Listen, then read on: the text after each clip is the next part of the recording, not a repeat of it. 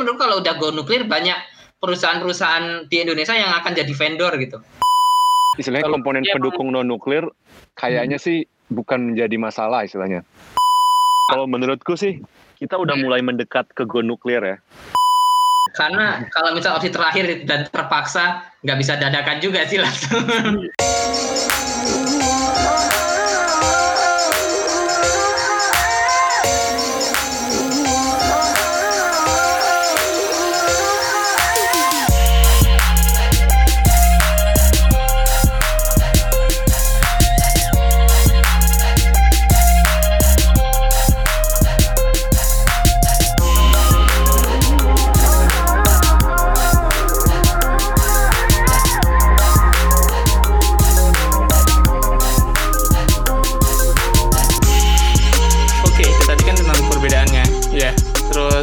kita mau masuk ke topik yang lebih serius lagi nih.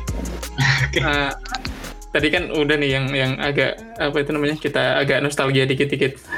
Nah, yang serius adalah tentang kalau misalnya nih beneran Indonesia tuh go nuklir yang beneran ya, bukan kayak kayak sekarang itu kan aku lihat kayak go nuklir go nuklir go nukliran ya kayak mati hidup segan mati nggak mau sebenarnya kayak istilah go nuklir itu tapi kalau misalnya beneran udah jadi nih, beneran udah, ayo nih semangatnya udah ada, duitnya udah ada, semuanya udah siap. Kita itu harusnya mulai dari mana sih menurut mas-mas kalian? Hmm. Mulainya itu. Kalau dari Mas Ilham mungkin? Ini udah maksudnya udah deal nih go nuklir nih nasional nih gitu. Iya udah nih, udah go nuklir nasional Iya. udah, presiden udah, DPR udah, terus kayak investor semuanya udah dateng, duit udah siap. Kita mulai Indah dari mana? Indah Ya ya udah memang. kelar Un. maksudnya Batan dan badan-badan lain tuh udah punya petanya gitu. Kalau udah go I- Ikutin iya, petanya. sebenarnya udah beres. udah Iya. beres. Sebenarnya masalahnya tuh biar go nuklirnya gitu. Ah, tapi tapi kalau menurut ya ya itu itu kita akan bahas sesaat lagi lah sebentar lagi deh kenapa kenapa nggak jadi go nuklir lah Ah, tapi kalau kalau misalnya emang itu beneran kalau menurut mulainya dari mana beneran nih langkah kayak langkah pertama udah go nuklir Jujur, deal terus apa yang harus dilakukan gitu Aku jujur nggak tahu. Nggak nggak sebanyak itu pengalamanku. Atau ini kayaknya sih dari Belum. regulasi dulu sih ya. Kalau emang regulasi udah ada kan. Regulasi udah ada kan? Regulasi udah ada misal. Selanjutnya vendor. Vendor Indonesia belum Nah, punya. Dan untuk go nuklir berarti udah ada vendor kan berarti istilahnya. investor udah ada kan aku bilang Mm-mm. Ya, maksudnya Itu kan udah ada. kalau emang opsinya kan antara kita pakai vendor luar negeri atau kita pak bikin vendor sendiri. Tapi menurut kalau udah go nuklir banyak perusahaan-perusahaan di Indonesia yang akan jadi vendor gitu. Karena kan sebenarnya Hmm. sistem utamanya, sistem utamanya kan kayak pembangkit listrik pada umumnya gitu loh. Butuh cooling tower, butuh apa pendingin dan lain sebagainya. Kan cuma bedanya yang di dalamnya itu kan. Bedanya tentang siapa yang siapa yang nanti bakal Oh. nge- ngekspor apa ngimpor bahan bakar bahan bakar nuklirnya gitu ya. Kalau misalnya kita nggak bisa produksi Iya. sendiri atau kita ya kita nggak punya enrichment facility kan nggak punya untuk fasilitas untuk pengayaan uranium. Dan memang nggak boleh. Ya Boleh gak sih ya, sebenarnya? Kalau ya, kita kan kita nggak punya itu. Jadi kan opsinya kan impor kan. Iya. atau pakai reaktor yang pakai bisa pakai natural uranium. Hmm, hmm, gitu kan itu cuma yang pakai natural uranium kayak Kendu itu kan berarti kita harus pakai deuterium nah bikin deuterium itu butuh fasilitas lagi Ah, enrichment jadi yang di Nah. enrich akhirnya bukan uranium. Nah, jadi Iya. kalau kata orang enrichment uranium kan mahal kan, yang bikin mahal kan itu. Sebenarnya enrichment air juga mahal, cuma lebih mahal uranium sebenarnya. Karena air Hmm. kan dari satu ke dua kan, iya. ha. isinya kan gampang dari nomor atomnya hidrogen kan satu, kalau deuterium kan dua. Tapi kalau uranium 235 ke eh, 238 235 itu kayak Tiga jauh ya. berapa persen sih bedanya? Nah, Hmm. gitu. Tapi ini ma- ya maksudku maksudku mempertanyakan pertanyaan ini itu kan lebih ke kayak Hmm. perlu nggak sih kita bikin maksudku kalau misalnya emang semuanya udah siap apakah memang kita harus langsung jadi nih langsung bikin PLTN aja gitu. Atau kita bikin industri-industri Hmm. sampingannya dulu gitu. Kayak misal kita siapin bikin industri detektornya dulu. Kita siapin industri bahan bakarnya dulu. Kita siapin industri back endnya dulu limbahnya dulu gitu. Apakah atau bisa langsung kita shot ke PLTN atau semuanya bisa simultan gitu loh menurutku maksudku. Oke, oke. Nah, sebenarnya iya sih, sebenarnya semuanya simultan bisa sih. Maksudnya pembangun reaktor kan itu bukan semalam jadi ya. Paling nggak kan lima tahun. Kalau menurut Batan bisa nyampe modular tujuh tahun. Nah, Iya, mungkin kalau small modular bisa lebih cepat gitu kan. Iya, semua modul bisa lebih cepat. Nah, Nah, tapi jabatan tujuh tahun karena dua tahunnya dulu kayak regulasi. sudah kita apa regulasi persiapan kayak pre-prosesnya lah lima tahun pembangunan. Nah, itu terus menurutku sih bisa dibangun simultan ya. Nah, terus itu juga jadi peluang juga buat perusahaan-perusahaan di Indonesia untuk rise and shine. Apakah mereka mereka mungkin mereka yang udah bekerja di bidang engineering gitu kan, kan mereka bisa bisa ngembangin juga untuk misalnya bikin detektornya atau untuk uh, structure-structurenya yang lain gitu kan kan bisa gitu. Untuk pengolahan limbah setahuku tetap batan deh. Pengolahan Iya, harusnya kalau dari peraturannya tetap Batan sih. tetap batan. Dari kan undang-undang harusnya tetap Batan. Kalau Iya. kemarin yang ku lihat di webinar apa sih yang dari HIMNI itu yang opsi terakhir itu BTW HIMNI adalah Himpunan Masyarakat Nuklir Indonesia. Nah, terus terus gimana, Mas?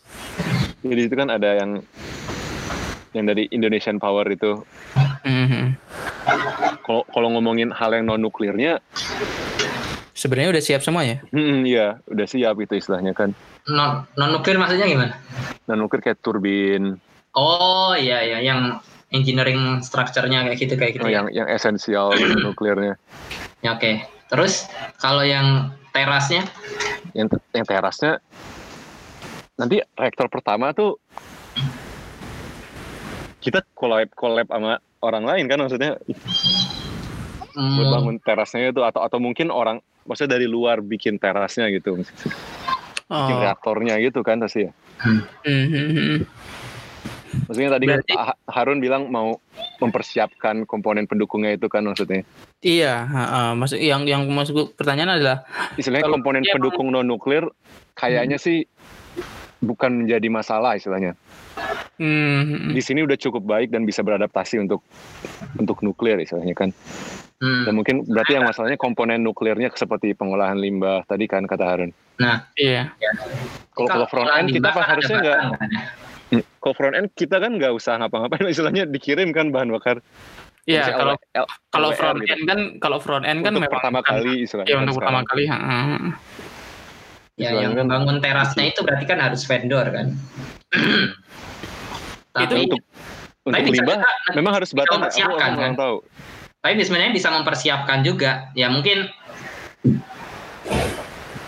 eh, apa namanya kan ketika mungkin udah pemerintah go nuklir misalnya nanti kan mungkin perusahaan-perusahaan ini bisa menyiapkan untuk itu kan, maksudnya bikin vendor gitu. Soalnya negara-negara lain kan kayak gitu akhirnya mereka bikin sendiri loh. Maksudnya Cina kan punya vendor sendiri, Korea punya vendor sendiri.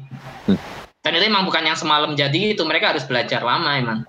dan, Nah, dan itu. modelnya biasanya kayak Cina misalnya AP1000 bikin US datang terus Cina punya AP1000 dimodif bikin sendiri versi mereka gitu kan istilahnya Ya kayak gitu. nanti, nanti mungkin skenario kita juga nanti gitu gitu kan Mm-mm.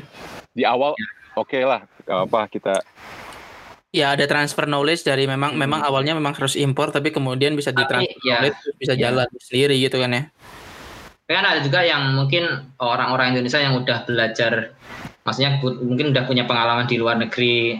Ada yang kerja di Westinghouse gitu kan, yang kerja di, maksudnya di vendor-vendor nuklir gitu, kan pasti ada pengalaman gitu. Iya, ya. Bisa bisa dimanfaatkan juga gitu. Mm-mm. Ya, Ya, Jadi kalau kalau ya misalnya idealnya emang emang kita kalau bisa emang bikin sendiri, cuma nggak tahu pakai bisa seideal itu. Iya, jadi kalau misalnya memang ditanya tentang titik awalnya, titik awalnya di mana, ya kalau misalnya semuanya udah go nuklir, bisa dimulai secara simultan kan ya, karena Iya. basically, basically komponen ini juga yang mungkin kayaknya banyak salah paham juga ya. Kalau misalnya kita bikin PLTN itu kan kayak, wah kita harus semua bangun dari awal gitu kan semuanya. Padahal komponen non nuklir pun itu sebenarnya bisa dari vendor yang sekarang udah ada, cuman versi versi nuklir grade gitu aja kan tinggal tinggal di upgrade ke nuklir grade itu aja kan yang yang harus diadaptasikan sementara yang lain kan cuman ya Pak, yang lain kita perlu mikirin tentang isi teras isi terasnya itu sendiri, isi dalam reaktornya itu sendiri yang memang beda dari yang lain gitu kan ya. Hmm. Yang bikin beda ya fuel cycle-nya doang gitu kan. Mm-mm, tapi tapi yang lainnya end, dari itu reaktor back end. semuanya sama gitu. Hmm. Mhm. Hmm. Oke, ada ada tambahan mungkin kalau yang itu tentang kayak kalau misalnya beneran go, go nuklir. Aku yakin ya kalau misalnya Indonesia beneran go, go nuklir ya, kayak bakal banyak banget orang yang pulang ke Indonesia. Yang orang-orang orang-orang diaspora yang keluar negeri itu bakal banyak banget yang pulang. Bisa jadi. Iya. Orang nuklir, orang Iya, maksudnya orang yang yang memang berkecimpung di dunia nuklir kayak kalau misalnya emang udah go nuklir nih, aku yakin bakal banyak banget orang yang pulang ke Indonesia. Iya, iya. ya lah harus lah dipanggilin. Iya. Iya, soalnya sebenarnya kalau dari penerimaan masyarakat dulu survei Batan berkali-kali udah berapa? 60, 70 gitu kan. Iya. Dari sekarang sampai sekarang sampai 75 atau 76 persen gitu. ya kayaknya 70 lebih deh, 70 persen lebih. Terus akhirnya dihentikan oleh Batan kan. Nah, nggak ada lagi kan surveinya karena udah dianggap cukup segitu. mm, Udah udah itu yang kemudian ya, mungkin kita bertiga nggak ada nggak ada pengalaman dari ini ya. Cuman memang benar tadi yang dibilang Mas Ilham di awal kalau kalau misalnya semuanya udah go nuklir kayak semuanya akan semuanya akan berjalan normal baik-baik saja karena sudah banyak ahlinya yang udah berkecimpung gitu tinggal dilaksanain doang ilmunya gitu loh tapi Udah ada petanya gitu. ya udah ada petanya juga gitu kan tapi yang jadi penasaran kemudian adalah kenapa nggak nggak go nuklir juga itu kan yang kemudian jadi pertanyaan gitu Hmm. Iya. dan kita bertiga diam Sebenarnya banyak hal kali ya. Ini kayak mungkin banyak hal yang terjadi di balik layar yang kita nggak tahu. Gitu. iya kita Ya. kita yang kita yang statusnya masih mahasiswa dan researcher Ya. ini kan kayak Itu yang, cuman yang sebenarnya susah dijawab semua orang sih. Sebenarnya kenapa gitu kan? itu akan sangat menarik untuk dibahas sebenarnya Kalau sebenarnya kalau menurutku sih kita udah mulai mendekat ke go nuklir ya. Menurutku. Maksudnya Indonesia udah mulai memikirkan energi bersih, udah mulai melirik opsi energi bersih nggak hanya bakar coal and gas lagi gitu kan. iya ha. Udah banyak project dan dan dan dan karena udah mulai ada kesadaran itu harus bersih dan gak harus jangan fosil terus. Berarti kan udah istilahnya udah jalan sedikit ke arah energi bersih dan ada nuklir di antara itu kan. Hmm. Nah, tapi dilihat dari dari yang ada di dunia sekarang, apa yang sedang populer sekarang, kan saat ini nuklir lagi turun, terutama karena Fukushima kemarin, yang lagi Iya. naik renewables. Jadi ya, Hmm. jadi menurutku natural, natural tanda kutip kalau pemerintah lebih lebih lebih lebih, lebih apa? pro ke renewable ya lebih Eh, memprioritaskan renewable ya Memprioritaskan renewable dan nuklir belakangan gitu. Hmm, hmm. Opsi terakhir gitu ya katanya mereka mah. Tapi definisi opsi terakhir ini kan juga sangat ambigu menurutku Iya, membingungkan juga sih. Karena kalau misal opsi terakhir dan terpaksa nggak bisa dadakan juga sih langsung. itu dia itu dia ya maksudnya, iya. Dan dan- mungkin, Mhm. iya sih. Tapi nggak nggak nggak tahu sih. Tapi kalau kita lihat, misal di ada misal di akun Instagram atau apa yang posting tentang nuklir, pasti komentarnya ramai gitu ya. Ada yang ad- masih banyak yang kayak negatif gitu kan. Nah, itu juga ya emang kita emang kalau kita- kalau dibilang dari surveinya 70%, tapi apakah bisa mewakili gitu. Nah, iya itu sih Jangan-jangan yang netizen yang aktif nggak ikut ini. Iya, survei. Yang aktif Survei. itu yang diam gitu. Tapi katanya ya emang ke semua provinsi sih kata apa surveinya. Oke. Ya, mungkin survei dunia nyata dan survei survei netizen memang agak berbeda treatmentnya ya atau mungkin netizen itu Muncul ke dan permukaan. orangnya sama gitu, tapi tapi kayak, kayak dalam hatinya tuh sebenarnya berbeda tapi kalau misalnya kalau misalnya disampaikan ke dalam apa itu namanya rubrik rubrik kuesioner gitu kayak pinginnya yang aman-aman aja gitu. Bisa jadi. Ya itu. Mungkin masih ada itu sih NIMBY syndrome kan yang not not in my backyard. oh iya itu bisa jadi sih. Heeh. Indonesia Kalau iya, ngomongin NIMBY, pem- pemerintah di Kalimantan udah oke gitu kan. oh iya ya. Udah di rumah gua aja nih. Dikit Iya, kalau menurutku semakin mendekat lagi sekarang semakin mendekat lagi karena istilahnya setelah covid kan kita mau mengejar ketertinggalan ekonomi lah ya kan Mm-mm, betul. aduh ini kentat headsetku agak aneh Ya, salah satunya mungkin ya bangun industri dan lain-lainnya supaya bahan bahan baku tambang dari Indonesia nggak hanya diekspor bisa diolah sama sama di dalam negara terus nilai jualnya lebih tinggi dan sebagainya sebagainya lah gitu dan dan untuk dan untuk untuk untuk meningkatkan ekonomi itu istilahnya kan harus gua ngomong istilahnya mulu ya Ya apa-apa. jadi istilahnya istilahnya lagi jadi jadi kita kan butuh energi dan Mm-mm. balik lagi tadi karena kita udah mulai sadar buat menggunakan energi bersih jadi ya Mm. Dan untuk industri kan nggak mungkin kita pakai yang intermittent. Dan mungkin ada Iya. peluang di situ untuk nuklir buat masuk gitu kan. Tapi ya itu Buat- tetap buat bear in mind. lingkungan Iya, tapi tetap bear in mind kalau apa industri nuklir ini adalah industri reaktor nuklir ya utamanya dari investasi jangka panjang kan memang kayak nggak bisa Hmm, iya nggak bisa nggak bisa dua tiga tahun jadi gitu kan. Jadi meskipun kita go nuklir sekarang, mungkin baru kita eh, akan rasain dampaknya kayak 10 10 tahun yang akan datang gitu. Itu juga yang perlu dijadiin. Timbangan dan juga. lanjut nge-relate ke tadi masalah opsi terakhir ya berarti mungkin sekarang udah di, di akhir nih udah Iya. udah harus opsi akhir sekarang gitu Udah harus opsi akhir sih kalau dari kita yang lihatnya ya. Nah, menurutku ini penting maksudnya buat kita yang udah tahu yang tahu nuklir buat lebih vokal istilahnya. Hmm, hmm, hmm. Penting menurutku karena dibandingin dengan yang lain yang anti nuklir jelas lebih vokal mereka. Dan, Iya, dan ditambah nuklir itu hal yang misterius buat orang. orang- betul. Jadi kalau dengar nuklir yang serem, oh itu lebih gampang dicerna nih daripada nuklir ini ini, yang yang bagus-bagus dan lebih menarik apalagi apalagi banyak film drama tentang kecelakaan nuklir itu juga populer. Ya, menurutku Iya. itu esensial menurutku buat orang yang tahu nuklir untuk lebih vokal mengedukasi orang Indonesia Lebih lebih banyak lebih banyak ngomong. supaya ya. lebih lebih mulus lebih mulus dan lebih kayak misalnya politisi kan pasti dengerin suara rakyat juga kan? Hmm, Kalau rakyatnya hmm, juga anti nuklir banyak yang yang yang vokal anti nuklir ya. Politik politisi juga mikir ah Iya, jadi kan dapat suara kalau iya juga sih logis. kalau kalau yang muncul di permukaan yang anti nuklir gitu ya itu esensial juga buat kita yang paham nuklir untuk coba sharing edukasi orang-orang Indonesia Sebenarnya emang PR-nya itu gimana menjelaskan nuklir itu dengan cara yang sederhana gitu ya. ya Itu biasanya yang yang yang masih kesulitan kan di situ. hmm, hmm. Nah, itu. Oke. Nah, dan, dan pintar-pintar juga vokalnya jangan terlalu Iya, sangat Ekstrim, ngotot ya. Tapi kalau langsung ekstrim orang yang ngeliat juga langsung balik kanan. Oke. Hmm, hmm. Dan, dan tadi Men- aku lanjutin ng- mengenai Iya. industri. Ya kayaknya nuklir bisa masuk ketika itu deh. Ketika, Ketika apa? kita mau bangun smelter segala macam misalnya di Kalimantan gitu yang nggak ada gempa segala macam. Hmm. Ini apa nih yang mau listrikin nih gitu. Nah kayaknya mungkin di situ nuklir mulainya di situ kayaknya. Hmm.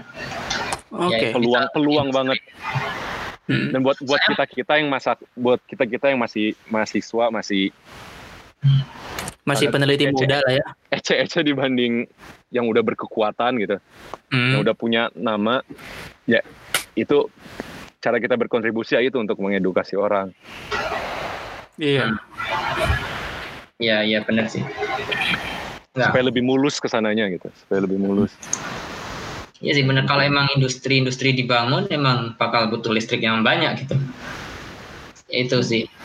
Tapi kalau mungkin ah, nggak tahu sih. Kalau kalau nuklir kan emang refuelingnya emang setiap tahun kan atau mungkin setiap dua tahun atau tiga tahun mah. Rata-rata 18 bulan. Hmm. Iya. Jadi kan simple kan. Maksudnya Hmm. kalau kalau misal batu bara atau minyak bumi itu kan harus dipasok tiap hari itu.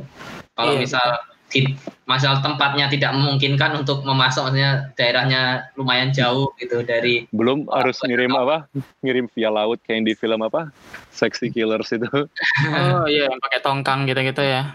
Belum Nah, lagi iya. nuklir ekivalensi energinya kan nuklir energy dense Hmm. apa Iya. istilahnya padat. satu satu ruas jari satu pelet uranium sama dengan satu ton coal gitu. Iya. Seukuran akan- lollipop itu bisa untuk melistriki satu orang selama seumur hidupnya kan. Nah, Ini, juga ini, kan. ini, ini aku mau menyampaikan unpopular opinion nih. Mungkin karena aku udah tahu fakta itu dari lama ya, tapi aku ngerasa entah kenapa bosan dengar istilah itu. Kayak satu satu pelet uranium setara dengan berapa sebenarnya ton. sebenarnya itu kuncinya Run. Kalau menurutku Hmm. kunci energi kunci nuklir bisa istilahnya bisa unggul, bisa berpotensi, bisa berguna buat kita ya karena densitas energinya Iya. dan, dan jauh banget dibanding yang lain kan. Dan Hmm. kalau kita ngomongin densitas energi, kalau kita bandingin dengan misalnya renewable farm gitu, lahan yang dibutuhkan juga berarti lebih dikit, lebih sedikit dampak ke lingkungannya. Iya. ha. Oke. Dan keunggulannya lagi, kalau kita ngomongin densitas energi tinggi, berarti kita cuma but- butuh bahan bakar yang sedikit, limbahnya juga dikit gitu kan. Tapi ada limbah itu yang kemudian jadi Nah. sasaran. Salah satu senjata andalan. sasaran tembak. Banyak orang yang anti nuklir itu limbah, yang benci banget sama limbah kayaknya ya. Tahu deh. Oke, eh, itu tadi tentang ya mungkin kita bisa bisa move on lagi ya ke yang terakhir nih. Eh, pembahasan yang terakhir tentang tipe reaktor nuklir favorit. lucu juga ya kayak kita kita bertiga kita bertiga aku yakin Mas Ilham juga ketawa sih kayak ngedengar ngedengar pertanyaan ini dan aku munculin ya, pertanyaan lagi ini bola gitu ini Iya. tim mana yang favorit gitu ya. aku aku munculin pertanyaan ini tuh karena apa ya aku ngedeng aku ngelihat kayak entah kenapa ada ada kubu-kubuan gitu loh kayak ini kayak yang ini kayak ini mending PLTN thorium aja, mending ini PLTN uranium aja, mending ini pakai molten salt aja, mending ini pakai HTR aja, mending ini pakai PWR aja gitu kayak. Kenapa sih harus kayak gitu gitu? Kenapa sih? Mak- Makanya ya gimana? Kalau kalau aku bukan favorit Sebelum sih sebelum sebelum sebelum aku mungkin mungkin sebelum aku nanya. Ya oh nggak tahu sih. Ini aku hanya melempar pertanyaan terbuka ya. Mungkin kalau Mas bisa bisa jawab monggo. Kalau nggak apa-apa. Ya, aku Kenapa ya. kenapa banyak orang yang selalu menanyakan tentang kalau misalnya ada satu proses baru nih kayak seberapa efektif ef- seberapa efektif proses itu? Seberapa efektif sih eh, kayak penggunaan molten salt untuk reaktor seberapa efektif sih? Hmm. kalau misalnya pakai pebble bed apa apa bedanya dibandingkan dengan control rod gitu? Eh, kok control rod apa yang beda Oh, apa bedanya? fuel pin Fuel ya apa fuel rod gitu gitu. Kayak kenapa sih kok pertanyaan itu muncul gitu? Pertanyaan gimana? aku- Mas? ini pertanyaan kayak seberapa efektif seberapa efektif hal itu gitu? Kenapa spesifik ke satu satu itu gitu loh kenapa Oh. kok kita nggak lebih mau lebih broad ngelihatnya kayak lebih luas ngelihatnya kayak oh prosesnya kayak gini mereka prosesnya lain ya memang beda tapi pada intinya sama gitu loh kenapa teknologi kayak gitu kan opsi kan. Jadi kayak semua punya positif dan negatifnya sebenarnya sih. Ya, kenapa orang milih Android atau iPhone gitu kan? Kenapa Hmm. milih?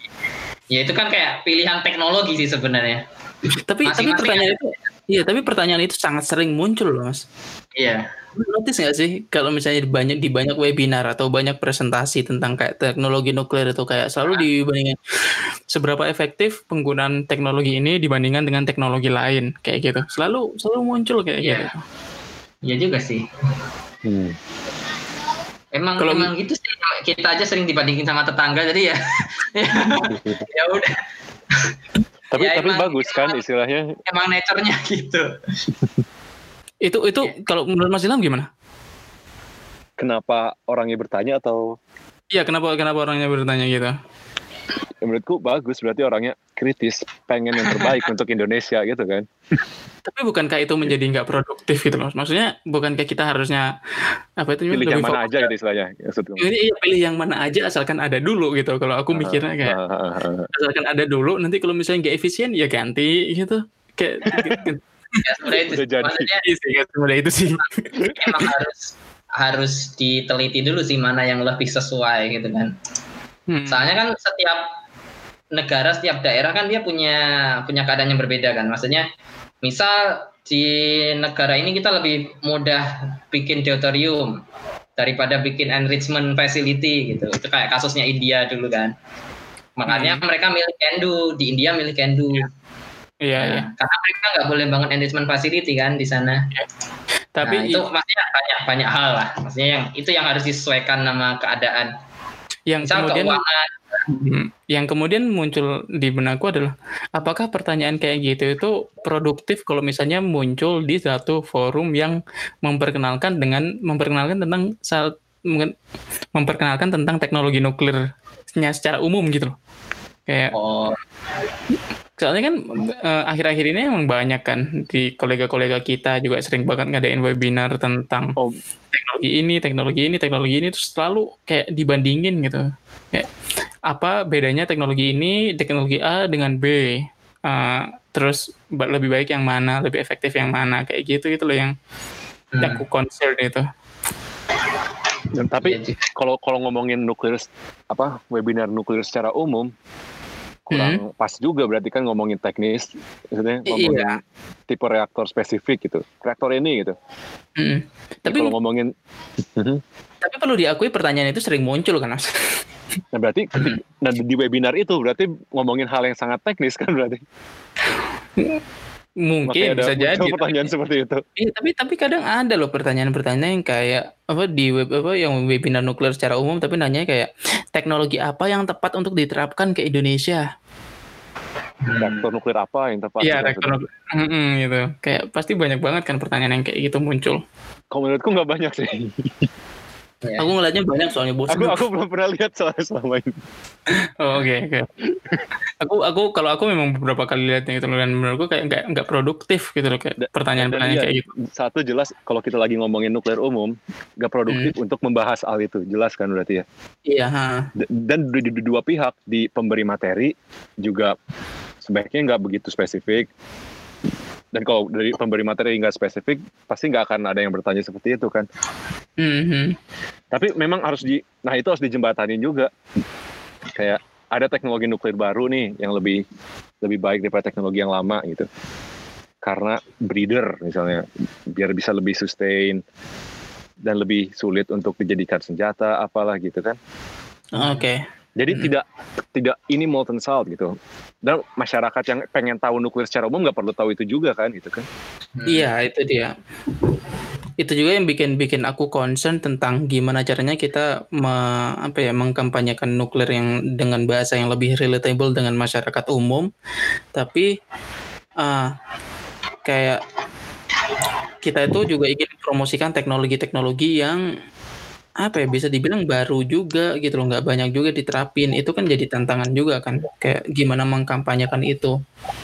Soalnya hmm. pasti akan banyak muncul pertanyaan-pertanyaan kayak gitu seberapa efektif apa bedanya yang kalau menurutku itu belakangan.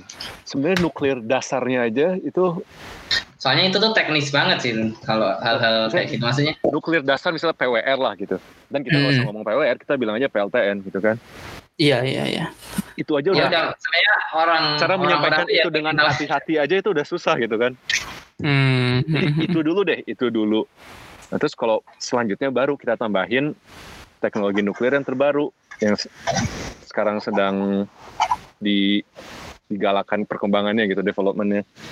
Terus okay, apa okay. bedanya dengan dengan teknologi yang lalu gitu? Hmm, hmm, hmm.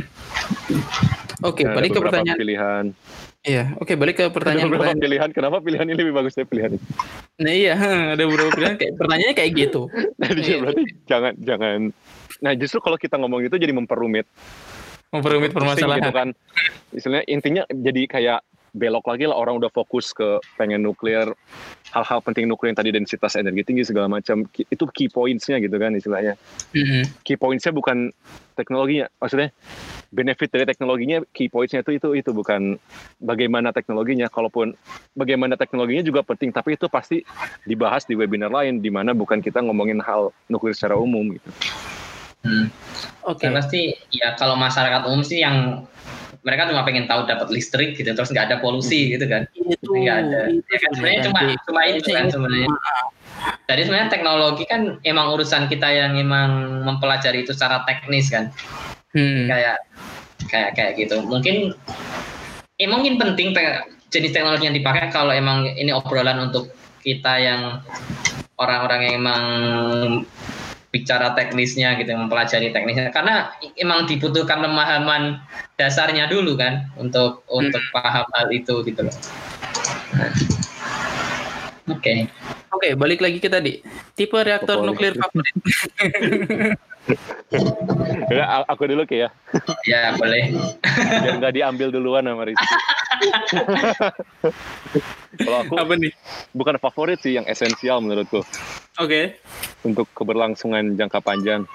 Apa hmm. aja yang breeder? Oke, okay. apa aja yang breeder? Itu penting nggak peduli nggak peduli tentang jenisnya kayak gimana kayak dia SFR atau ya, PWR yang lolos, atau apa. yang lolos duluan pokoknya breed, breed, breeder esensial gitu hmm, oke okay.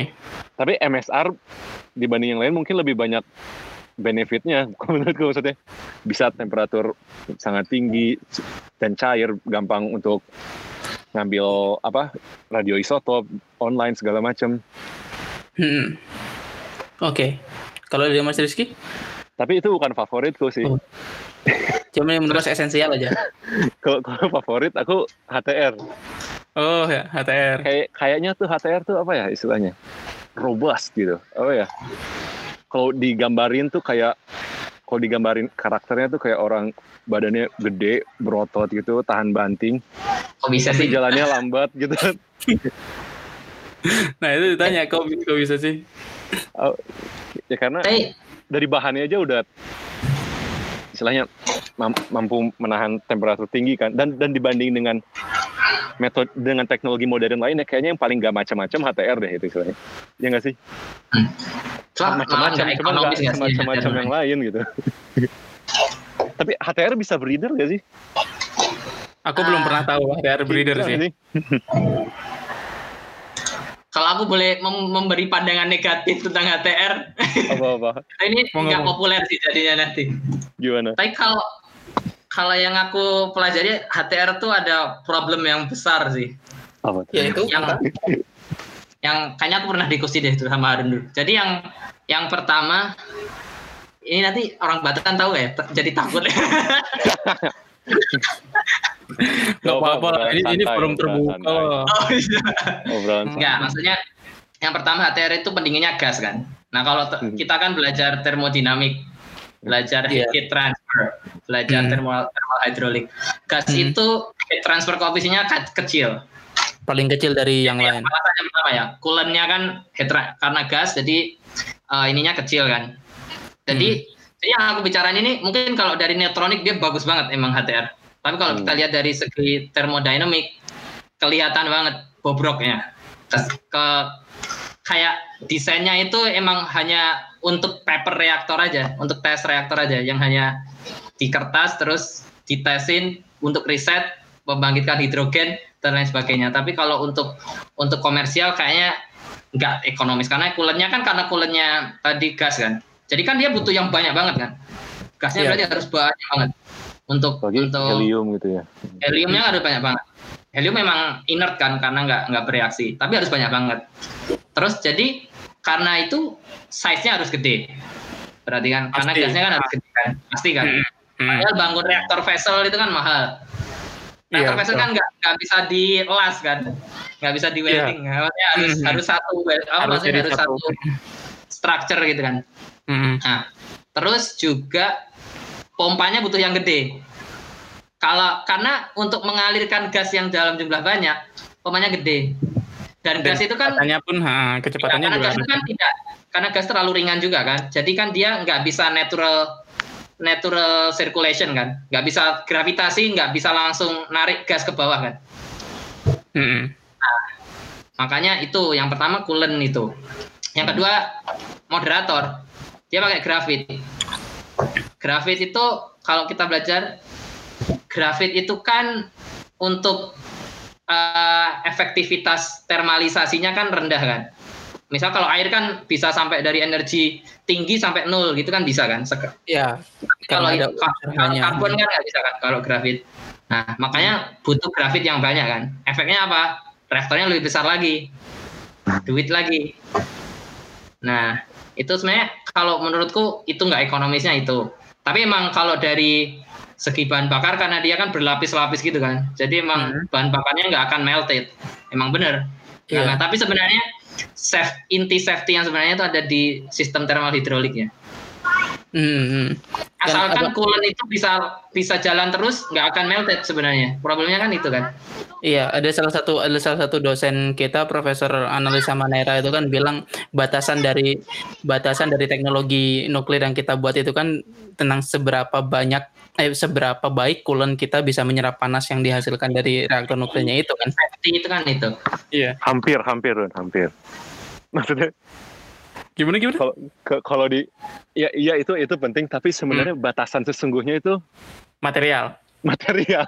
Iya. Oke, sempat ada kolokium waktu itu ngomong yang paling penting di reaktor nuklir itu ada tiga. Hmm. Satu material, dua material, tiga material. Maksudnya pembuangan panas yang baik itu supaya material yang nggak rusak kan. Iya, yeah. betul betul intinya kan itu. Jadi ya ya riset material juga penting yeah. di nuklir. Apa istilahnya accident tolerant fuel? Uh. Salah hmm. satu hal yang. Nah kalau Mas Rizky, kekedokan. favoritnya? Apa? Apa ya? Tadi eh, tadi, tadi ngomongin HTR, apakah harus gas ininya pendinginnya? Ya kalau HTR yang sekarang memang istilahnya gas sih. Singkatannya kan high temperature gas cold. Iya. Kalau VHTR, VHTR, VHTR juga gas nih. VHTGR berarti atau tapi very high anyway, temperature anyway, mereka tetap gas loh sebenarnya karena yang terkenal HTR ya kan gas ya itu agak rancu juga oh, sih yang, aku, aku, aku, mikirnya karena, HTR tuh apa pun yang pakai triso gitu oh bukan berarti ya kalau HTR yang desainnya sekarang emang yang maksudnya itu sih yang dimaksud kayak hmm yang pendingin gas itu. Oh, trisoft sebenarnya ada di mana bisa ah. gak hanya di HTGR gitu ya istilahnya. Maksudnya. Iya, yeah, yes. Oh. Iya. Oke, oke. Sekarang favoritnya Rizky deh. Iya, Apa ya? Kalau aku ya dari breeder sih, benar. Yang breeder kayak masih bilang itu. Kalau aku mungkin spesifik ke ini sih, fast reaktor sih. Fast reaktor. Sodium fast reaktor ya. Oh. Karena kenapa sodium? Karena nggak sebenarnya nggak harus sodium sih yang liquid metal kan liquid hmm. metal tuh kan dia karena uh, dia koefisien pendinginnya lebih bagus gitu dari air ataupun dari itu jadi maksudnya misal kecelakaan pun ya udah tetap mati bakal mati gitu karena dia dia karena dia menyerap panasnya banyak banget gitu karena kan hmm. kayak metal kan metal kan konduktivitasnya yeah. bagus terus kayak gitu nah itu terus karena dia apa namanya uh, SFR kan dulu dibangunnya rencananya untuk breeder kan. Iya.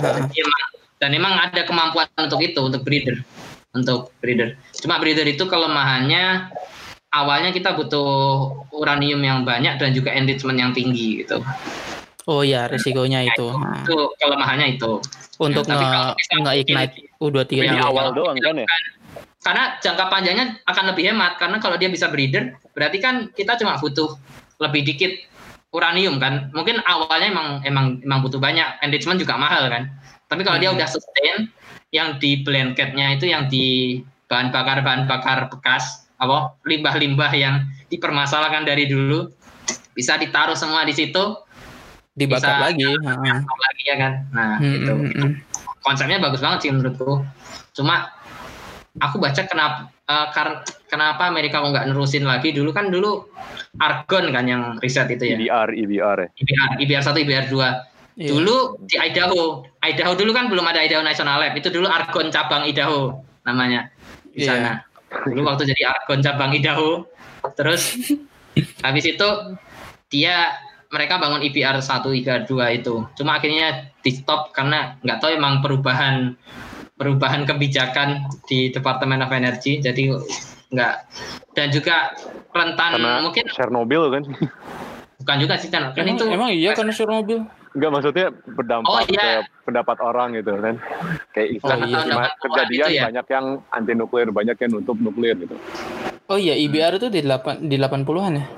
Kayaknya sih 70-an, 80-an. Kalau yang kulihat di Honduras Provinsi gitu. Hmm. Oh, oke okay, Okay. Jadi fast rap. Padahal dulu rencananya itu ya. Hmm. Nah itu kalau reaktor kalau, pertama kan IBR kan reaktor Sultan pertama katanya yang Iya. listrik yang listrikin per- yang buat untuk jadi listrik gitu IBR. Chicago Chicago satu itu kan. Oh itu ya. Jika ada Chicago, oh ada IBR itu tuh yang pertama apa aku lupa deh. Yang Chicago itu emang yang pertama kali. itu. Pertama Iya. reaktif besi berantai kan itu mah. Iya, heeh. Kalau Bukan Chicago satu emang hmm.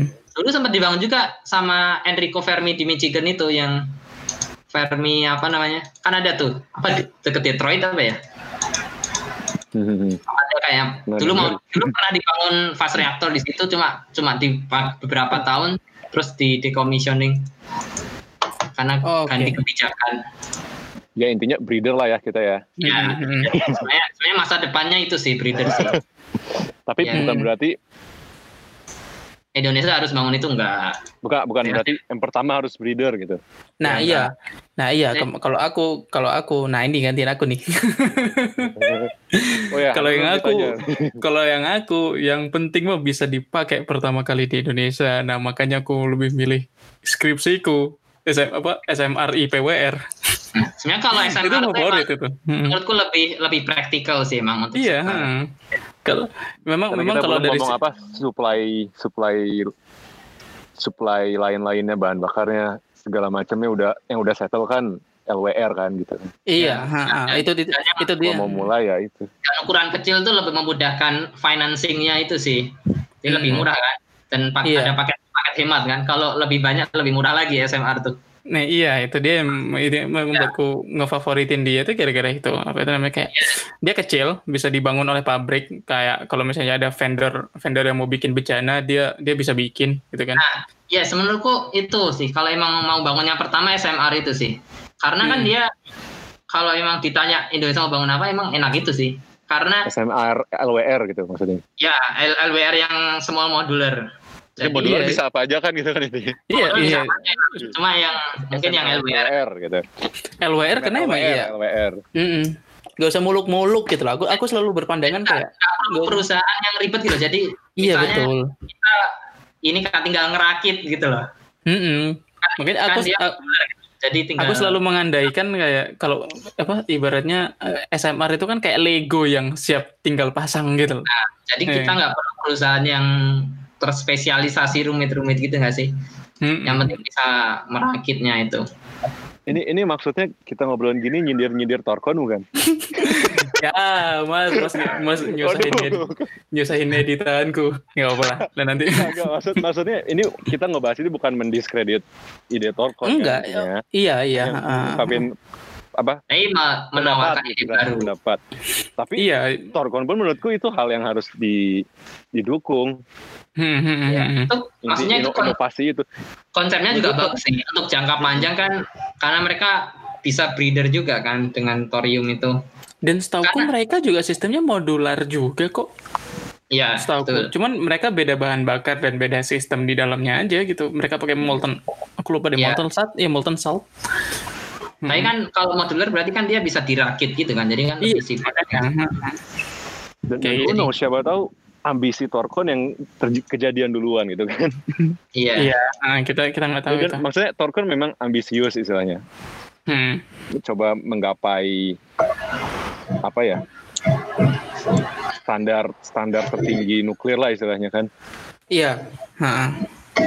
Tapi ya kalau bisa Dia mencoba ya, ya harus harus didukung ya itu harus didukung Mm-mm. maksudnya jangan jangan jangan bermentalitas kita Indonesia mah apa Ngikut ikut aja. aja dulu gitu Hmm. harus, harus di sini harus didukung dua-duanya kalau bagusnya didukung dua-duanya gitu Iya, Iya. mak- kita dukung Hal- yang makanya advance dan harusnya- kita dukung yang praktis Hmm. gitu makanya harusnya yang kita kampanyekan itu kan sebenarnya bukan spesifik teknologinya, tapi lebih kayak ini ini ada kayak gini manfaat ada teknologi ini manfaatnya ini gitu. Udah stop sampai di situ sebenarnya kampanyenya kan. Kayak nggak perlu nggak perlu ya mungkin perlu sedikit tahu tentang detail tapi kayak nggak mendalam kayak Ya, Sistemnya nanti- orang kurang nggak nggak akan tertarik juga sih karena itu rumit juga sih kalau dijelasin detailnya.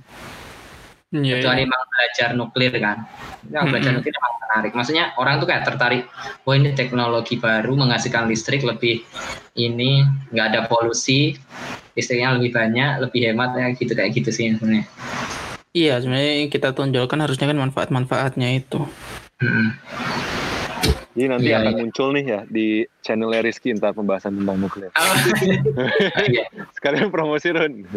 Iya, ha, makanya gini kita, juga udah mau nyampe ke akhir nih, udah hampir udah hampir satu jam 45 menit nih kita ngobrol. Oh nggak tahu ini akan aku aku yakin pasti ini akan jadi dua episode, tapi aku nggak tahu mecahnya di mana. Kita lihat nanti aja ngeditnya. Oke, santai aja. Ya ini juga apa Ya. namanya? Mm, Oke. Ya aku juga hobi sih. Cuma waktu pas ngeditnya itu yang males gak sih? iya memang, Eh, makanya aku milih podcast mas daripada milih Ya, video. YouTube emang video ininya itu sih rumitnya di situ. Eh, Iya mas Aku emang emang rencananya pengen pengen Lanjutkan, bikin pengen pengen konten konten nuklir juga sih. Cuma Hmm. masih mikir apa yang ngawalinnya gitu loh. Mas Rizky, Jadi- Mas Rizky Octavian ini bikin channel YouTube namanya di Octavians. Iya. Tuh, sebenarnya itu, emang mm. awalnya untuk seluruh keluarga sih. Iya. Se- Sekeluarga sih. Nanti berarti dikasih dikasih tag sendiri mas mas sendiri, istri mas sendiri, anak mas Ya, sendiri kan. nanti.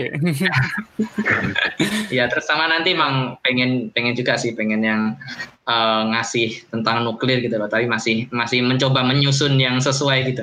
Dan Iya, mencari waktu Ki, ya. Episode susu apa? Dan mencari waktu. Iya, waktu sih susah. Betul. Apalagi bulan depan udah mulai kuliah nih. iya sama, makanya makanya aku Oh, di kejar sana semua. online atau gimana Ki? Enggak, tetap di kelas. Tetap di Ada kelas? harus harus tes COVID-19 dulu sebelumnya. Oh, Udeng.